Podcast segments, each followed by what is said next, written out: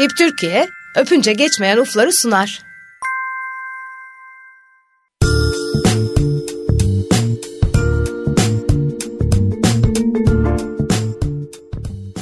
Merhaba, bir Öpünce Geçmeyen Uflar programında daha bir araya geldik. Ben Deniz Karadeniz. Bugün konuğum Zerrin Tavukçuoğlu. Hoş geldin Zerrin. Hoş bulduk. Nasılsın?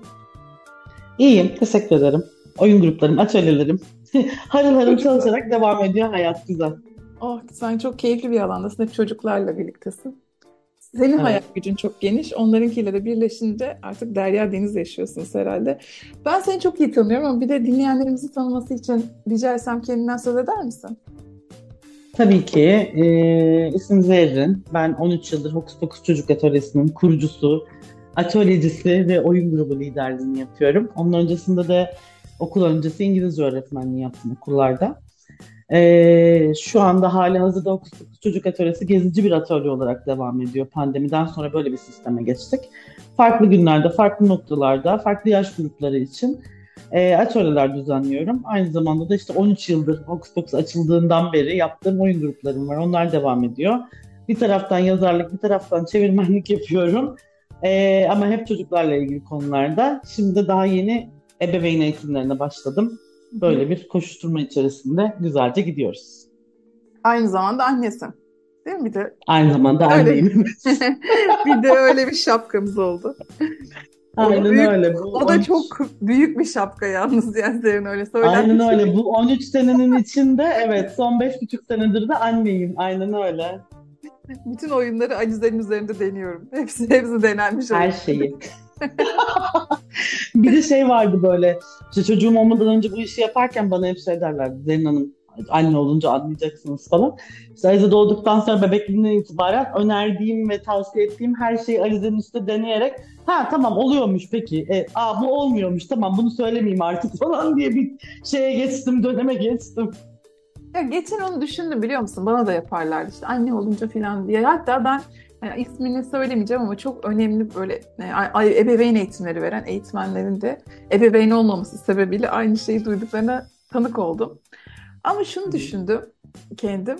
Yani ben de anne olunca evet ya gerçekten hani bazı şeyleri daha farklı görüyor muyum diye. Şimdi hem görüyorum evet ama hem de şuradan bakmak lazım. Her çocuk da bir değil ki. Yani sonuçta ben Tabii. sadece kendi çocuğumu görüyorum. O yüzden anne olunca anlarsın tarafı da birazcık yani eğer bilimsel bir şeyden bahsediyorsak birazcık yine de bence örneğin senin oyunları gibi yani mutlaka altında bilimsel gerekçeleri olan şeylerden bahsediyorsun. Ben evet anlıyorum ama kendi çocuğumla ilgili kısmı anlıyorum. Yoksa bahsettiğim şey zaten bilimsel yani genel konulardan bahsediyorum. Demek de sanki biraz daha içimden geldi. Çünkü çok önemli bir e- ebeveynlik, ebeveyn eğitmenine de böyle bir şey ya da işte ne bileyim. Hani şimdi kim ne eğitimini söylesem anlayacaksınız yani öyle bir öyle bir adam. Yine şuralarda okumuş diyecektim de. Yani geçmiş çok güçlü biri. Ona rağmen bile ya çocuğu olunca böyle yapılamayacağını anlar falan dedi. De ama şunu, şunu fark ediyorum. Her çocuk başka. Yani biz anne grubunda yazışıyoruz. Mesela Soleil'in davranışı başka oluyor dişi çıkarken ya da uykuyla ilgili bile yani şu 6-7 aylık deneyimimizde bile. Gıda, ek gıda ile ilgili davranışı başka, emme ile ilgili davranışı başka. Dolayısıyla anladığım yer eğer ebeveynsem yine sadece kendi çocuğumla ilgili kısım oluyor bence. Yine de bir Tabii ki her çocuk biriciktir. Yani Hı hı. gelişimi, dönüşümü her çocuğun farklıdır. Bir kere çevresi, ailesi, işte sadece annesinin değil ki babasının nasıl davrandığı, Tabii. anneannesinin nasıl davrandığı, bütün bunların çok etkisi var. Tabii. Dediğim gibi gelişimi her çocuğun farklı, ilerlemesi farklı, dönüşümü farklı. Ama işte biraz önce bahsettiğim gibi bazı genel geçer kavramlar var. Bu genel geçer kavramlar çocuğun gelişimi ne olursa olsun aynı düzeyde tutulduğu zaman ebeveynler tarafından o da izle, yani ilerlemesi gerektiği şekilde ilerliyor. Hani bir böyle şeyler var, bir de değişiklik gösteren şeyler var. İşte ben de çocuğumda birçoğunu deneyimleyip oluyormuş ya falan dediğim şeyler oldu yani gerçekten. İyi, Ne güzel valla. Bir de tabii bilen bir ebeveynle büyümek de Alize'nin şansı. Şimdi sen bireysel oyun üzerine çalışıyorsun. Bireysel oyun nedir diye şöyle bir sormak istiyorum. Ne demek bireysel oyun? Ee, bireysel oyun çocuğun kendi başına bir oyun kurup uzun bir süre oynaması demek aslında. Kendi kendine kurduğu oyunu kendi kendine geliştirip kendi kendine oynamaya devam etmesi. Ama bu tek bir oyun olmuyor genelde. Son zamanlarda hayatımıza giren açık uçlu oyun diye bir kavram var. Duymuşsundur belki sen de. e, açık uçlu oyun aslında bireysel oyun dediğimiz şey. E, biraz önce seninle konuşurken sen dedin ya Sole çorabıyla bile işte bir süre Hı hı. oynuyor kendi kendine. Bu bireysel oyun mudur diye. Hı. Bu bireysel oyunun temelidir aslında. Yani bir çocuk önce bebekken kendi başına sıkılmamayı, kendi kendini eğlendirmeyi, kendi başına bir şeyler keşfetmeyi, keşfettiği şeylerden keyif almayı öğreniyor. Bebeklikten sonra da adım adım adım adım bireysel oyuna doğru geçiyor. Ama asıl bireysel oyun, oyun kurma ne zaman başlıyor dersen 3 yaştan itibaren başlar. Ama bunun öncesinde bunun temelleri atılır. İşte ben Alize'ye bebekken şey yapıyordum, yere bir yorgan seriyordum. Köşelerine birer tane oyuncak yerleştiriyordum. İşte sürünmeyi de, emeklemeyi de vesaireyi de o oyuncaklara gitmeye çabalayarak öğrendi aslında. İşte eline alıp oturdu, biriyle oturarak oynadı, öbürüyle yatarak oynadı. Ama hiçbir zaman ona git ya da işte onu öyle yap demedim ya da 7-24 yanında durup sürekli onun başında beklemedim. Hı hı. Mutfağa gittiğimde yanıma koydum. İşte salonda işim varsa oraya yere koydum. Hani hep onu kendi başına bıraktım. O da kendi başına oyun, önce oyaladı kendini. Hı hı. Sonra da bu 2-2,5 yaştan sonra artık yavaş yavaş bireysel oyuna dönmeye başladı. Hı hı. Ben de mesela Soleil'de şunu görüyorum. Böyle içi bilirsin oyuncağı hani sırt kasları gelişsin diye kullanılır. İçi su dolu, Hı hı. okyanus görüntüsü olan böyle balık Hı hı gibi ister. hı hı. Mesela onu şişirdim. Onun da ilk başta böyle çok cazip gelmedi. Çünkü bizimki artık oturuyor oturuyor yani böyle sırt kası falan şeyimiz kalmadı.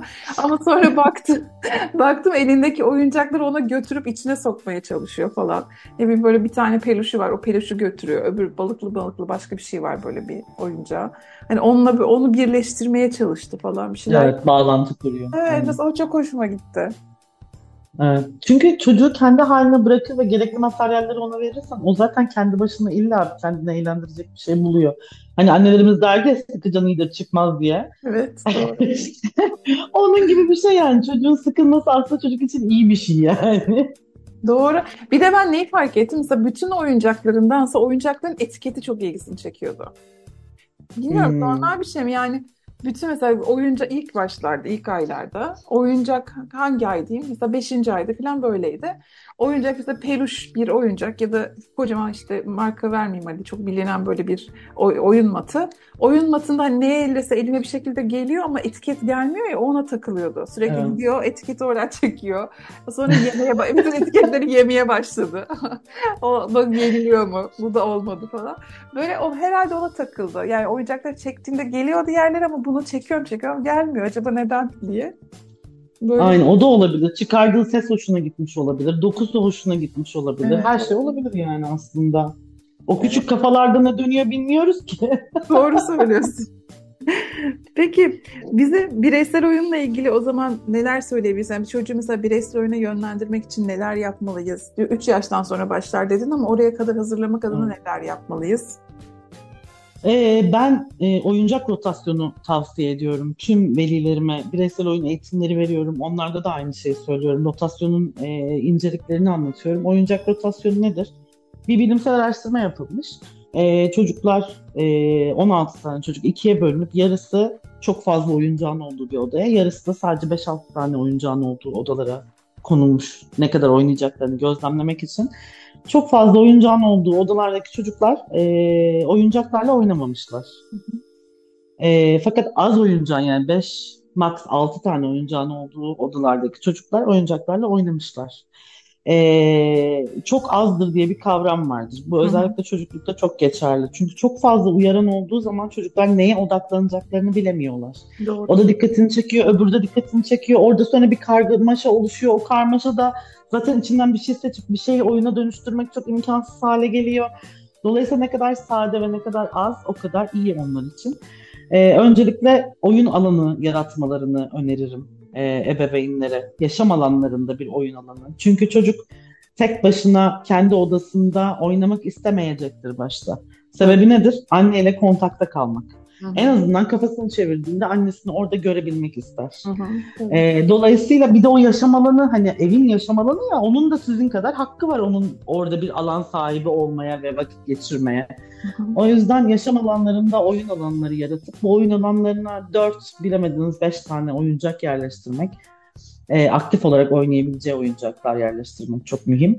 E, bunu ben bebeklikten itibaren Alize'ye de yaptım. Her hafta rotasyon değiştiriyordum. Yaşı büyüdükçe onu iki haftada bire, işte ayda bire, Bazen bir buçuk ayda bire çevirdim. İşte rotasyonda bir seferinde tüm oyuncakları değiştirirken başta sonrasında işte üç oyuncağı değiştirip üçünü bırakmak.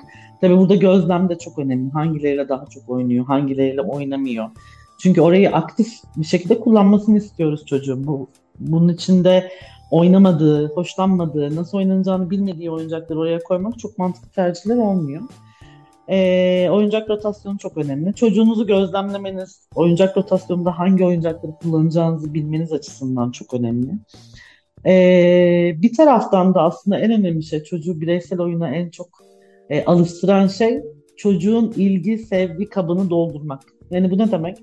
Siz çocuğunuzda her gün, günde yarım saat, 20 dakika e, kaliteli ekrandan başka şeylerden işte e, dışarıdan gelen etkilerden uzak bir şekilde kaliteli vakit geçirdiğinizde bu çocuk zaten sizinle bağını kuruyor.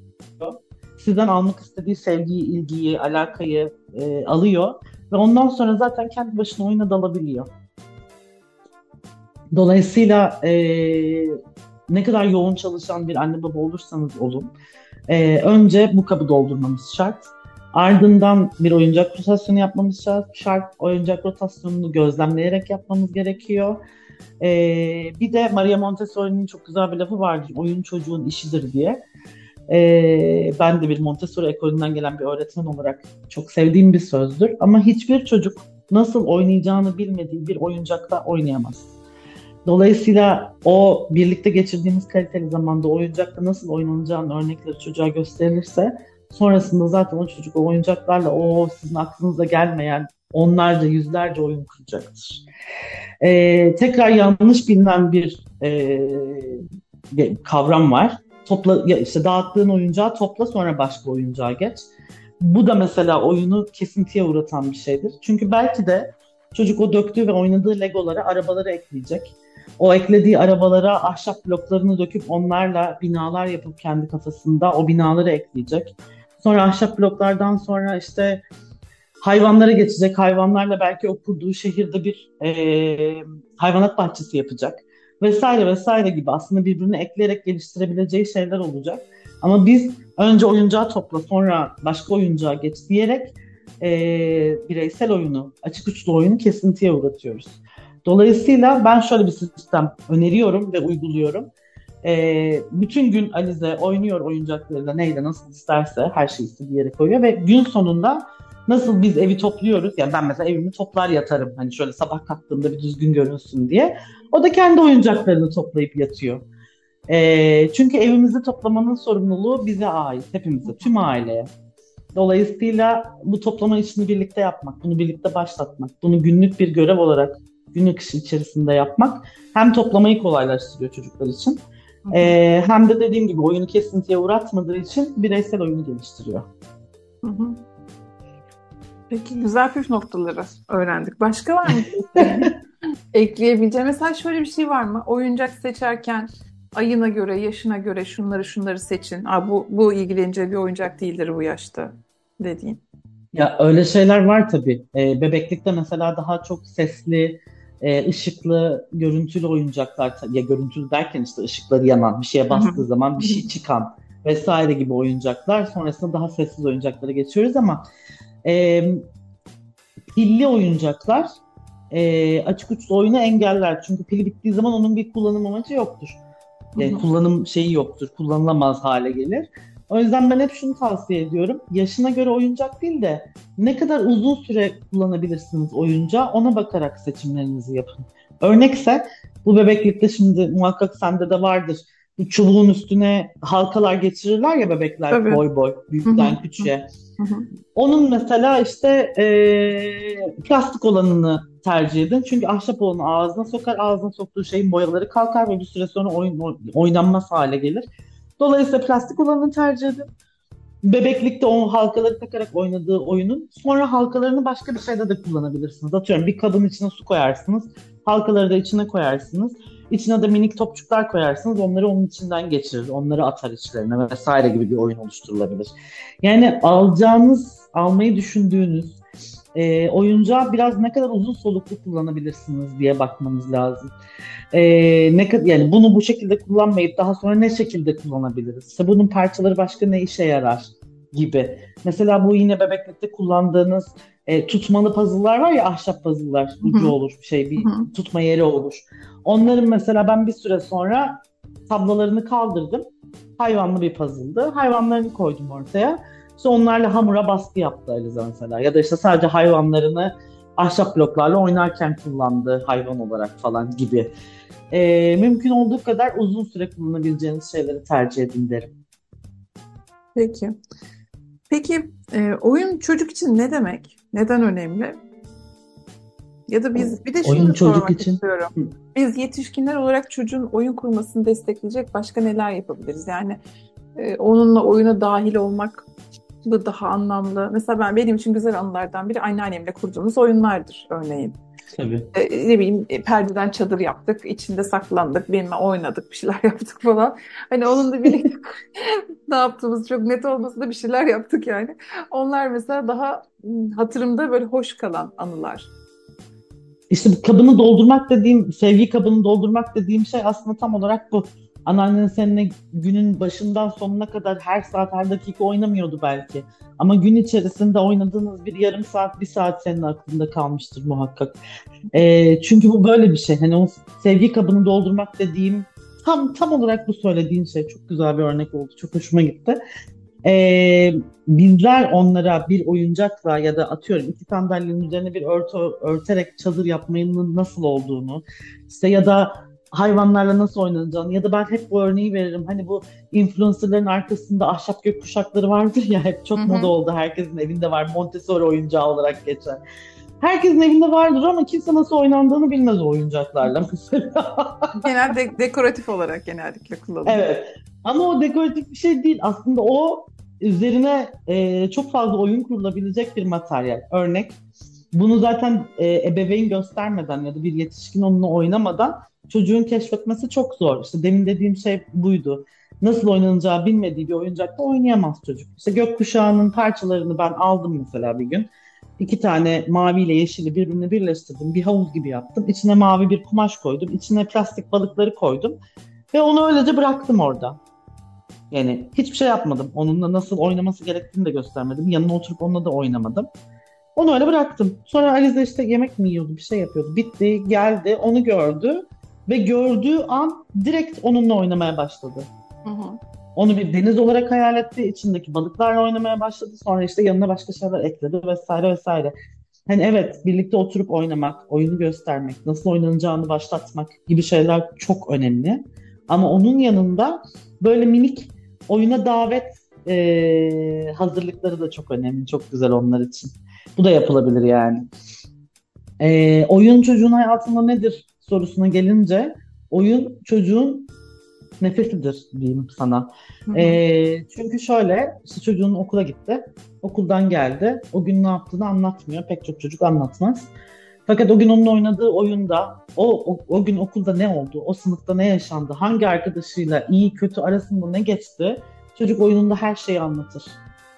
Senin bir şey sormana gerek kalmaz. Hmm. Dolayısıyla iyi bir gözlemle aslında çocuğun hayatını öğrenirsin o oyunda sorunlarını çözer o oyunlarla, işte mutlu olduğu anları pekiştirir o oyunlarla. Ee, dediğim gibi nefes almak gibi bir şey çocuk, oyun çocuk için. Ee, bizim için de çok iyi bir kılavuz ne yaşadığını öğrenmek için, nerede destek olmamızı öğrenmek, olmamız gerektiğini öğrenmek için. Ee, oyun çok kritik bir nokta. Çok teşekkür ederim. Valla bizi en azından yani en başta bireysel oyunla ilgili e, aydınlattın. Bu konuda ekleyeceklerin var mı? Şunları şunları söylemezsek yarım kalır dediğin yerler var mı? Valla o kadar güzel sorular sordun ki ben anlatmak istediğim her şeyi anlattım konuyla ilgili bence. Ee, bununla ilgili şöyle bir şey söyleyebilirim. Benim bireysel oyun atölyelerim var ebeveynler Hı-hı. için. Fokus Fokus Çocuk Atölyesi'nin Instagram e, sayfasından takip edip arzu edenler ona katılabilirler. Bunu 7 günlük bir challenge olarak yapıyoruz annelerle. Ee, ben onlara orada işte oyuncak rotasyonu nasıl yapılır, detayları nelerdir, hangi yaş grubu için neler yapılmalıdır, oyuncak ayrıştırması nasıl yapılır. Çocuklar oyuncaklarından çok zor vazgeçerler ya. Hı hı. E, onlar nasıl ayrılır? Onları ayrılırken çocuklarla nasıl diyaloglar kurmasızları gerekire kadar tüm hı hı. detaylarını verdiğim. E, çok güzel bir bireysel oyun 101 atölyem var. Bunu e, ayda bir iki ayda bir uyguluyorum. E, arzu edenler, daha da detaylı bilgi almak isteyenler ona katılabilirler. E, onun dışında söyleyebileceğim bir şey yok. Sole ile ilgili de aynen oyun olarak bu yolda devam etmeni öneriyorum. Sana güzel gidiyorsun. Sevindim valla işte. Çabalıyoruz elimizden geldiğince. Öyle diyelim. Peki biz şöyle bir şey hatırlıyorum. Bir katılımcım anlatmıştı da onlar tabii uyku arkadaşıyla ilgili bir şey yaşamışlar. Aynı yere tekabül eder mi? Yani o da onun için bir oyuncak mıdır bilmiyorum ama hani şu peluş uyku arkadaşları var ya bir tavşanlar bir şeyler falan. Evet. Ondan bir tanesi onun sürekli kolundaymış. Onunla uyuyormuş, onunla uyanıyormuş. Sonra o düşmüş. Düşünce yıkamak zorunda kalmışlar. Yıkayınca yani çocuğun bütün morali bozulmuş yani. Hayır bu değil falan. Kokusu değişmiş çünkü. Yani evet. ondan sonra ona bir tane daha almışlar bari yedek olsun. Hani bir, bazen evde kalıyor bir şey oluyor kıyamet kopuyor diye. O yedeği de asla kabul etmemiş. Gibi gibi şeyler. Bu da Çünkü mesela... o ondaki koku zaten oyuncak değil ki oradaki mesele. İşte şey, yani şey, oradaki yeni... oradaki mesele yani çocuğun bağ, bağ, bağlılık bağ, bağ kurduğu şey pardon konuşamadım. bağ kurduğu şey oyuncaktan ziyade aslında oyuncağın üstündeki o koku, onun dokusu vesairesi yıkanınca bunların hepsi gidiyor ya. O yüzden o uyku oyuncağı biraz şey oluyor Deniz. Ee, anneden ayrıldığında sığındığı liman oluyor çocuğun. Dolayısıyla onun bir değişikliğe uğraması onları çok demoralize ediyor. Ama şöyle bir şey var. Hayat öyle bir şey değil. Hayatta her şey değişebilir. Hayatta her şey farklılaşabilir. İşte bir şeyleri kaybedebiliriz. Bir şeyler e, başka yollara gidebilir. Yani dönüşebilir. Daha iyisi her şey gelebilir. olabilir. Yani daha Aynen iyisi öyle gelir. daha iyisi gelebilir. Evet yani burada biraz aslında ailenin olayı nasıl handle ettiği önem kazanıyor. İşte benim vardı bir öğrencim. Bir tane bir kitabı vardı ama kitap pilli bir kitap, sesli bir kitap. Hı-hı. Onu illa duşa sokmak istemiş. Annesi de demiş bunu duşa sokarsan bozulur. Hı-hı. Yok hayır illa sokacağım falan. En sonunda demiş ki okey sok tamam sen bilirsin yani yapabileceğim Hı-hı. bir şey yok. Hı. Tabii suya giren oyun şey kitap anında bozulmuş doğal olarak. Hı-hı. Ondan sonra Almandı bu velim benim. Sonra işte çok ağladı e, Anna dedi. Dedim ki ne yaptın? Şey dedim dedi yani hani ben bunun elektronik bir şey olduğunu söyledim. Hani suya sokunca bozulabilme ihtimalinin çok yüksek olduğunu söyledim. Sen gene de suya sokmak istedin. Hani kusura bakma yapabileceğim bir şey yok. Suya giren bu tip oyuncaklar bozulur. Hı-hı. Yani istiyorsan yenisini alabiliriz. istiyorsan onun yerine başka bir şey alabiliriz. Sen nasıl istersen öyle yapalım? Bununla ilgili yapabileceğimiz bir şey yok demiş artık. Bu böyle. Hı-hı. O da onu o şekilde kabul etmiş yerine yenisini almaktansa. Çünkü bazı şeylerin geri dönüşü yok ya. Hı-hı. Mesela şey gibi böyle işte iki tane bardak var. Biri pembe biri mavi. Çocuğunuz su istiyor. Siz mavi bardakla veriyorsunuz ama o illa pembeyi istiyor ama pembe o an ulaşabileceğiniz bir yerde değil. Dolayısıyla bununla ilgili yapabileceğiniz bir şey yoksa eğer o pembe bardak hiçbir şekilde ortaya çıkamayacaksa bu konuyla ilgili anlayışlı ama net olmamız gerekiyor. Yani şu an su içmek istiyorsan bu bardakla içebilirsin. Çünkü pembe bardak makinede örnek veriyorum işte. Bir yerde kırıldı, bir şey oldu. Hani anlatabildim mi? Hı-hı. Anlıyorum o bardakla içmek istiyordun ya da anlıyorum o oyuncağı istiyordun. Ee, ama şu anda bu oyuncak ulaşımımız dışında. Dolayısıyla eğer arzu ediyorsan bunu alabilirsin hayatım. Ya da sen başka bir şey tercih edebilirsin. Ama o şu anda erişimimiz dışında Hı-hı. gibi bir yaklaşım olması gerekiyor. Evet evet yani aslında bizim hep net durmamız gerekiyor çünkü Evet. ilerleyen hayatın ilerleyen kısımları için aslında ona iyilik etmiş olmuyoruz galiba çok fazla toleranslı olunca. Tolerans da değil de bunu tam tanımlayacak kelimeyi bulamadım galiba. Yani, e, söylemeyelim belki gerçek. Evet. Benim aynen gözlemim yani ben 20 yıldır bu sektördeyim işte öğretmenlik artı hokus pokusla beraber. Ee, biz çocukları sanki böyle çok ee, nasıl diyeyim needy diyeceğim ama hani bunun Türkçe karşılığı da tam yok. Hani böyle bir şeylere muhtaç sürekli onlar için bir şeyler yapılması gereken, eğlendirilmesi gereken, işte yedirilmesi gereken, giydirilmesi gereken yoksa yapamaz varlıklar olarak görüyoruz ama gerçekten öyle değiller. O kadar böyle hayatta kalma güdüleri gelişmiş ki onların. Onlara yeterli alan ve zaman tanındığında her şeyin üstesinden gelebilecek, her şeyi başarabilecek varlıklar çocuklar. Biz değiliz çünkü bizim kafamızda bir takım artık oturmuş şeyler var. İşte ön yargılarımız Var. Tabii. Bilincimizle ya da bilinçsizliğimizle e, bir takım olaylara verdiğimiz tepkilerimiz var. Daha hiç olmadan bile Aa, bunu yaparsam böyle olur dediğimiz şeyler var. Ama onların yok. O yüzden e, işte o yüzden BLV mesela çok güzel bir yöntemdir. Önüne koyarsın yemeği ve çocuk keşfederek yemeği öğrenir gibi mesela. Hı hı. Anlatabiliyor muyum ne demek istediğimi? Yani her şeyi yapabilirler. Benim kızım yoğun bakımda kaldı 14 gün. Hı hı. Bir gün ağlarken elini eli takılmış, mide sondasını kendisi çıkarmış. Bilinçli değil tabii ki bilinçsiz bir hareketle. Hı hı. Ama sonra biberondan süt içmeye başlamış. Evet, Mesela. Hı hı. Yani hani anlatabiliyor muyum ne demek istediğimi? Bu çok aslında önemli bir şey. Hani tekrar sondayı zorlasalardı belki takarlardı. Belki onun kendi kendine yeme e, zamanı gecikirdi, itelenirdi, ötelenirdi ama akıllı bir hemşire madem bu çıktı hadi bir de biberonu deneyeyim deyip biberonu ağzına verdiğinde emmeye başlayan bir bebekle karşılaşmış mesela. Yani aslında onları dinlediğimizde, onları gözlemlediğimizde, tekrar söylüyorum, onlara yeterli alan ve zamanı tanıdığımızda hı hı. üstesinden gelemeyecekleri hiçbir şey yok gerçekten. Evet, biraz güvenmek belki de gerekiyor. Hem evet. çocuklara evet. hem de kendi içgüdülerimize biraz da belki hem de sürece. Evet. evet. Yolda kalmayın. Peki senin çocukluğunda yaşadığın öpünce geçmeyen uf var mıydı Zerrin? Aa vardı evet. Ee, 6 yaşında falandım galiba. Ee, Çınarcık'ta bir yazlığımız vardı. İşte onun aşağıda parkı vardı. Parkında kum havuzunu böyle kiremitlerle etrafını çevirmişler. Bayağı bildiğimiz o turuncu eski kiremitler var ya onlarla. Biz de kum havuzunun içinde oynamak yerine kiremitlerin üstünde yürümeyi tercih ediyorduk. Denge oyunu oynuyorduk güya. Neyse ayağım kaydı düştüm. Ve böyle kanadı falan hiç umursamadım. Eve çıktım oynamaya devam ettim. Sonra eve çıktım vesaire. Anneme söylemedim falan üstünden zaman geçti. Orası böyle bir yanmaya, böyle bir kızarmaya, e, ateşlenmeye başladı falan. Meğer orası bayağı derin bir yarık olmuş. E, o yarık tabii kumlar içinde kalmış. Ben onu temizlemeye akıl edemediğim için o yaşta. Hı hı. Ondan sonra iltihaplanmış. Ve ben böyle o kadar umurumda değil ve annem de hani biz sokağa çıkıyoruz bütün gün sokakta oynuyoruz yani. Kadına benim bir şikayetim var demediğim sürece dönüp de bir şey oldu mu çocuğum diye sormuyor tabii ki yani. Ondan sonra öyle böyle çok kendinden geçmiş küçücük bir yere kocaman bir yara olmuş ama derinmiş bayağı ben onu fark etmemişim. Neyse sonra ben anneme gittim böyle işte orada beyaz kırmızı bir, bir şey olmuş o yara. Sonra böyle ateşli falan çok kaşınıyor çok acıyor dizimi kıramıyorum falan derken neyse soluğu hastanede aldık tabii ki. İşte derin ve iltihaplanmış içinde kumlar kalmış bir yara ve bayağı böyle bir operasyonla falan temizlendi o. Fakat sonra ben akıllanmayıp o yarayı dört kere daha falan aynı yere yara yaptım. Çok geçmiş olsun. Teşekkür ederim. Ya bir de biz gerçekten ne kadar mesela tehlikeli yerlerde oynuyormuşuz. Kiremitler var. Evet. Şu an böyle gözünün önünde milyon tane kaza alıyor. Düştü, kafasını çarptı, arkasını çarptı, yüzünü çarptı falan. Gözüne geldi. Abi şu an böyle kaza serisi geçti gözümün önünde yani. Acayip tehlikeli yerler. Şimdi yumuşak materyaller bilmem neler bir şeyler var artık hani parklarda. Tabii tabii.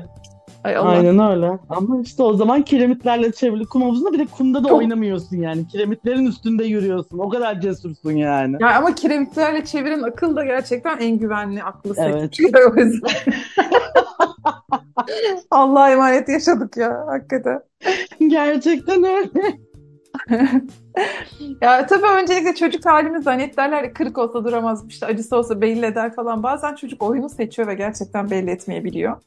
O yüzden Tabii bunlara ki. ya bunlara çok güvenmek güvenmemek gerekiyor belki bizim. Yani çocuğu hep dinle takip et de arada da bir kontrol edeceğiz demek yani. Bu çocuklara güven olmuyor. Böyle bir şey çıktı. Şimdi hepimiz düştük, yaralandık. Oralarda aslında bir iki tane püf noktası var onu paylaşabilirim. Düştüğümüz zaman böyle evet, deri sıyrıldıysa deri sıyrıldığı zaman ki hepimizin olmuştur o diz yaraları, derinin sıyrıldığı haller. O alttaki dokular nemli dokulardır. Orayı böyle suyla, sabunla neyse hemen hani bazı yara çok büyükse sabuna bile gerek olmayabilir. Hemen böyle temizleyip o yarayı eğer doktora, eczacıya danışarak ihtiyaç varsa belki bir antiseptik sıvıyla şöyle üstü temizlenebilir çok basit bir şekilde. Ardından nemli bezle kapatmak lazım orayı. İşte doktora ulaşana kadar ya da belki bunu yapabilirsiniz. Nem, doktorla görüşüp ondan sonra eğer seninki gibi çok derin bir yarası içinde bir şeyler kaldıysa belki temizliği hemen orada yapılabilir. Nemli bez kısmı önemli çünkü Biz yine çocukluğumuzdan hatırlarız. Böyle kuru pamukla kapattık, kuru işte gazlı bezle elimize geçen ya da temiz bir bezle kapattığımızda o kuru bezin alttaki dokunun nemli olması sebebiyle yapıştığını ve hatta onu çıkartırken daha da zorlandığımızı biliriz. Bizim o nedenle yapmamız gereken şey o temiz bezi hemen nemlendirip hop üzerine örtmek ve o şekilde sağlık kuruluşuna gitmek, doktordan ya da e, işte oradaki sağlık personelinden destek almak. Çok teşekkür ediyorum. Keyif... Ben teşekkür ederim. Çok keyifli bir yayın oldu benim için. Öncelikle bildiklerini evet. bizimle paylaştığın için sana teşekkür ediyorum. Sana nasıl ulaşabilirler? Bir de onu öğrenelim. Ee, bana Instagram'dan ulaşabilirler. Hokus Pokus Çocuk Atölyesi yazdıklarında karşılarına ben çıkıyorum. Ee, bütün velilerim şey diyorlar, sizi e, saçınızın önündeki beyaz tutamdan tanıyoruz diyorlar. Saçımın önünde beyaz bir tutam var, o benim. Nereye gitsem, ha Zehrin Hanım sizsiniz değil mi falan diyorlar bana böyle. Oradan artık bir tanınmışlığım var. Hokus Pokus Çocuk Atölyesi olarak Instagram'dan beni bulabilirler. Orada yazı bana her zaman yazabilecekleri bir WhatsApp numarası da var. Ee, oradan da istedikleri zaman ulaşabilirler. Peki çok teşekkür ediyorum. Bizimle olduğun Ben teşekkür ediyorum Deniz'ciğim. Öncelikle bu keyifli sohbet için tabii ki sana teşekkür ediyorum. Serdar ve Ece'ye teşekkür ediyorum. Bizi hiç yalnız bırakmadıkları için ve HIP Türkiye'ye teşekkür ediyorum. Destekleri için. Ayrıca dinleyenlerimize teşekkür ediyorum. Sizi çok seviyorum. Yeniden bu programda görüşmeyi diliyorum. Hoşçakalın. Hoşçakalın. HIP Türkiye öpünce geçmeyen ufları sundu.